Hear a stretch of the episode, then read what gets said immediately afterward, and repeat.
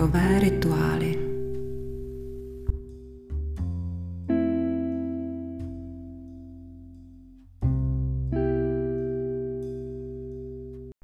Milí posluchači, vítám vás u první epizody dechových rituálů, což je podcast o zdraví a léčivé síle dechu. Moje jméno je Jolana Bright a budu vás dechovými rituály provázet. V této úvodní kapitole vám chci přiblížit, o čem dechové rituály jsou a co od nich můžete očekávat. A začnu tím, že tu na vás nečíhá žádné nudné, statické cvičení. Dechové rituály jsou totiž o životě. Naučíte se tu, jak si poradit v situacích, kdy tak trochu lapáte po dechu, potřebujete něco, cokoliv rozdýchat, anebo si chcete jen chvíli v klidu vydechnout a odpočinout si. Dech vás podpoří právě v tu chvíli, kdy to nejvíc potřebujete a na tom místě, kde zrovna jste. Nemusíte nikam chodit a je jedno, jestli jste zrovna v kanceláři, na ulici a nebo doma. Přirozená a hojivá síla dechu je pořád s vámi. Málo kdo si dnes uvědomuje, jak je dech mocný. Povědomí o jeho síle se v našich zeměpisných končinách tak trošku vytratilo. Ale Aziati a hlavně Indové nebo i menší přírodní národy s dechem pracují docela běžně. A pro nás Evropany je potěšující, že dlouhé generace těchto praktiků, východních celostních lékařů a jogínů po sobě zanechali metodiku, jak s dechem pracovat. Takže máme k dispozici poměrně rozsáhlý systém ustálených cvičení, u kterých jsou popsané i účinky. Pravděpodobně teď přemýšlíte, k čemu to bude dobré konkrétně vám, když budete vědět víc o dechu. Možná, že vám připadá, že to není tak zajímavé téma jako třeba fotbal. Fotbal zná přece každý a názor na něho má taky každý, jenomže dech, co říct o dechu? Pravda. O dechu se toho moc nenamluví, ale vy můžete být první, kdo bude mít přehled a zažehne jiskru poznání ve svém okolí. Ale i když nikomu nic neřeknete, tak budete zářit a to uvidí každý. A vaši známí možná budou přemýšlet, co asi děláte, kam asi tak chodíte a kolik vás to tak asi může stát, že vypadáte tak dobře. Práce s dechem totiž posiluje fyzické tělo, navozuje příjemné emocionální rozpoložení a zbystřuje myšlenkové pochody. A není možné si toho nevšimnout. Budete se cítit silní, zdraví a plní energie.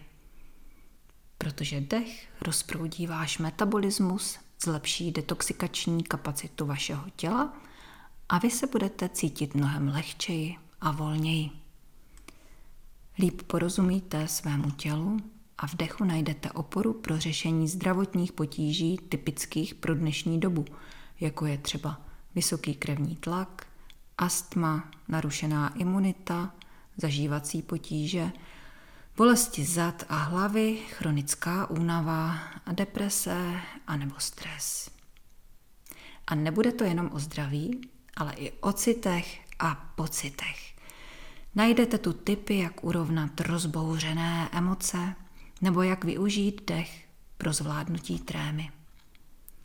No a v neposlední řadě to bude taky o hlavě – Sami brzo poznáte, že jedním z největších benefitů dechové praxe je, že dechem dokážete nádherně vysypat celý nepotřebný obsah své přetížené hlavy a krásně si ji vyčistit. Že byste ale vysypali lauter všecko, i to, co potřebujete, to se zase bát nemusíte. Vaše hlava moc dobře ví, co je balast a bez čeho se neobejdete. Dechem můžete rozproudit kreativitu, povzbudit paměť, mentální výkon a taky skoncentrovat svoje myšlenky, aby vám neběhaly sem a tam jako zatoulaný ovečky. Ale vy si teď možná říkáte, jestli je tohle vůbec možný, jestli to náhodou trochu nepřeháním. Hlavně s tím zdravím, s tou imunitou, anebo s tím tlakem. Ale já vás ujišťuju, že možná je všechno a tím se dostávám ke svému oblíbenému přirovnání, že dech je jako plynový pedál, který znáte z auta. Asi mi dáte za pravdu, že tak, jak zacházíte s plynem, přidáváte anebo ubíráte, tak jedete. No a v těle je to stejné. Podle toho, jak dýcháte, jede vaše tělo. A protože je dech spolehlivým koordinátorem činnosti srdce, můžete správně zvolenou dechovou frekvencí ovlivnit i svůj tlak.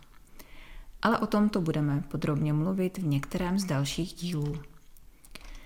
Zatím to teda zhrnu tak, že dech je ten nejlepší lék, který nám příroda dala.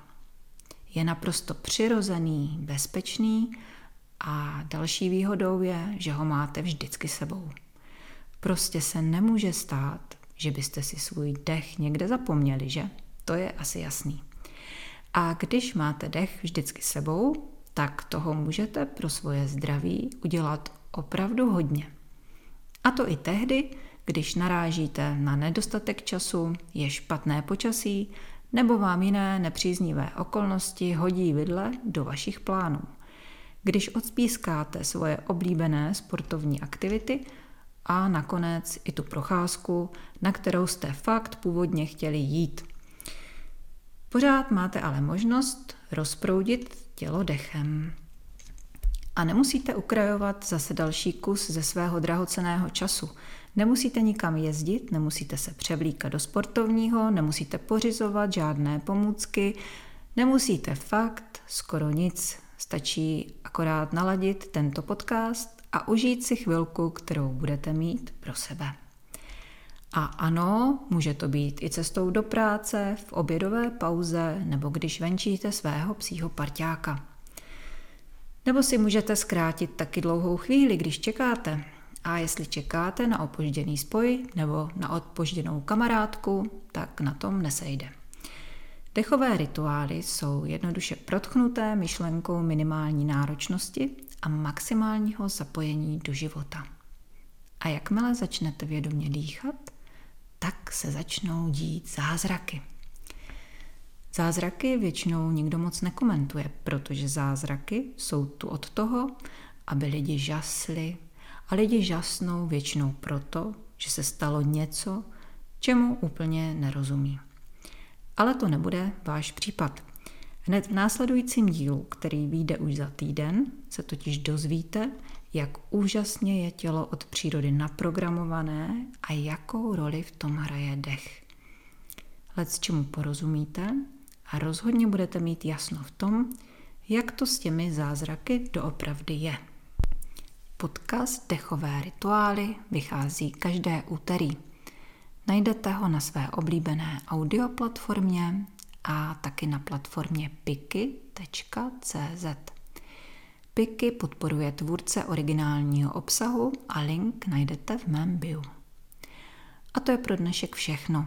Mějte krásný týden a v příštím dílu se můžete těšit na povídání o biologii, evoluci a o zázračném dechu.